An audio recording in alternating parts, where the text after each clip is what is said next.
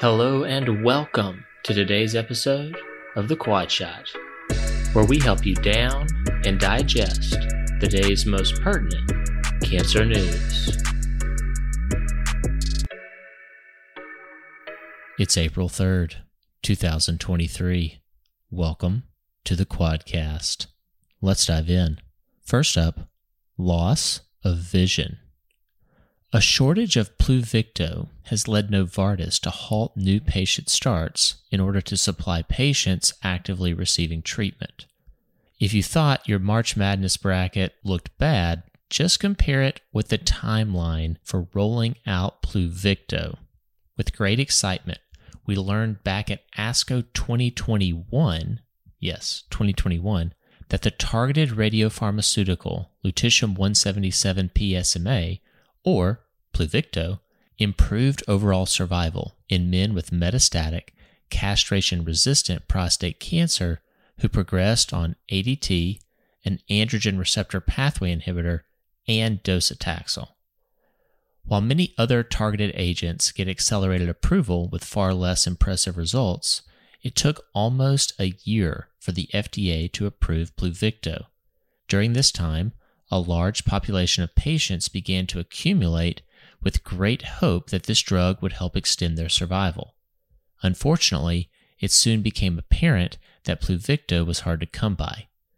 We've personally seen patients with refractory, metastatic castration-resistant prostate cancer wait 2 to 3 months to get a first dose.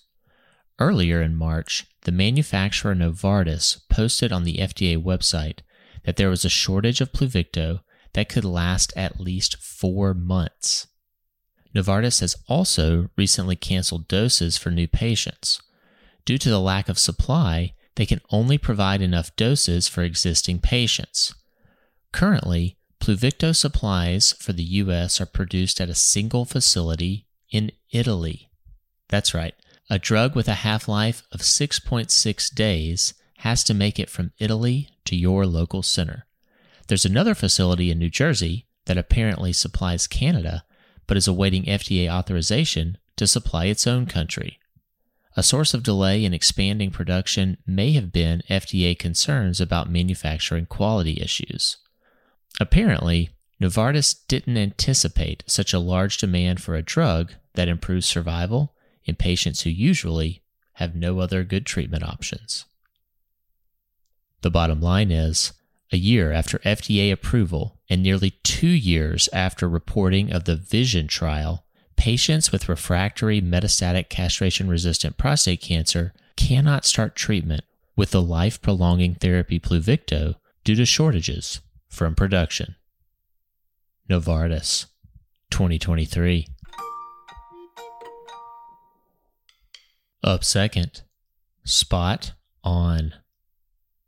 Are outcomes from breast conservation therapy for multifocal breast cancer the same as those with unifocal breast cancer? ACOSOG Z11102 was a single-arm, Phase 2 trial that described the outcomes of breast conservation therapy for patients with multifocal breast cancer.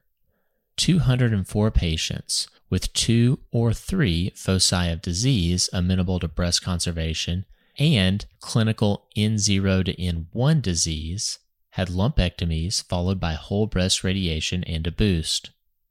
They had to have at least 2 centimeters of normal tissue between foci and could have disease in no more than 2 quadrants. Standard fractionation was used, 45 to 50 gray, with a 10 to 16 gray boost to all lumpectomy cavities.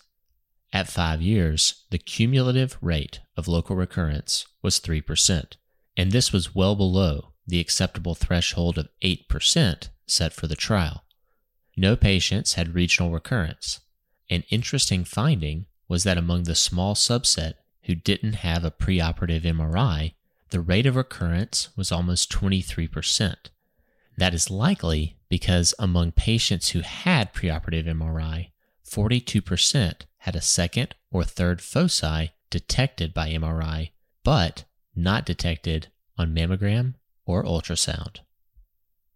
The bottom line is, ACOSOG Z11102 shows that breast conservation is feasible and a good treatment option for women with multifocal breast cancer.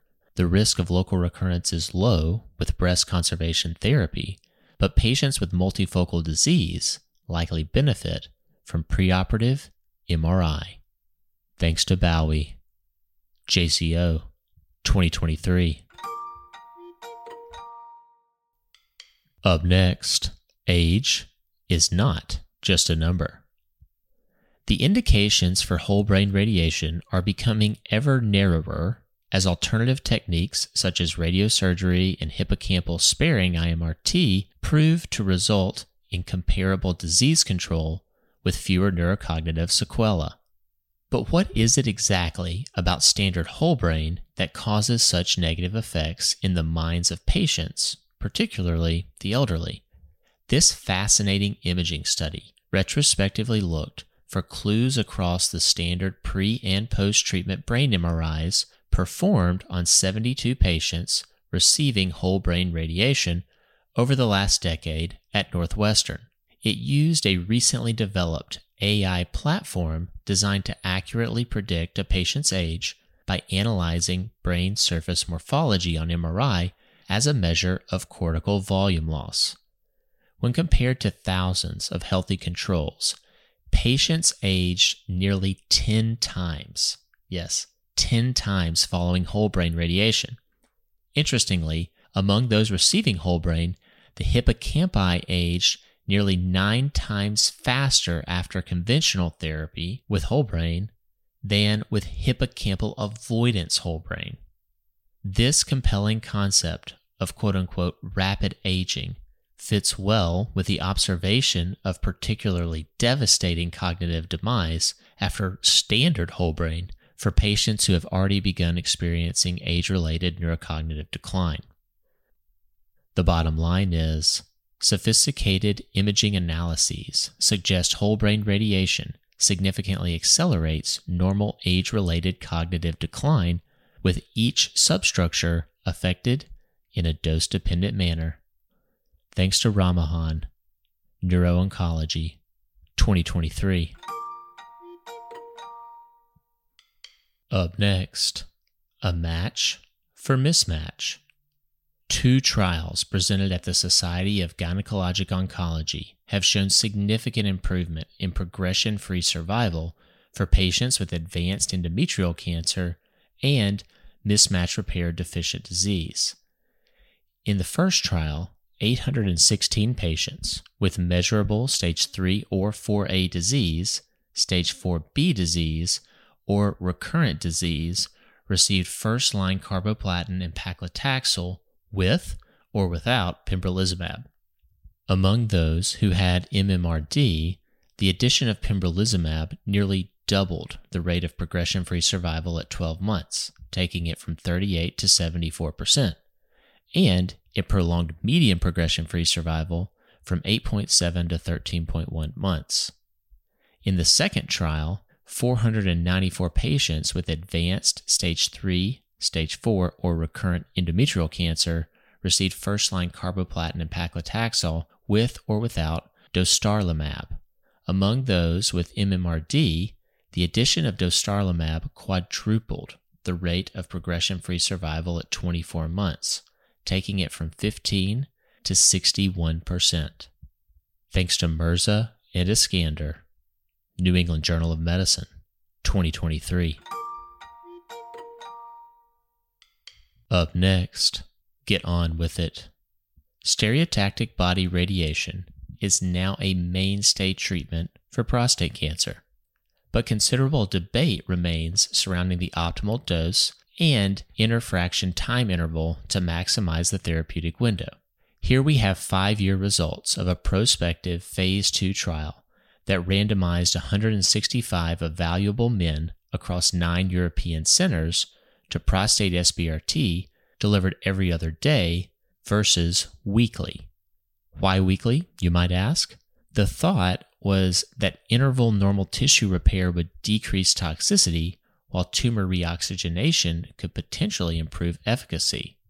The target was the prostate plus or minus the seminal vesicles at the physician's discretion, with a small, somewhat standard PTV expansion of 5 millimeters in every direction except for 3 millimeters posteriorly.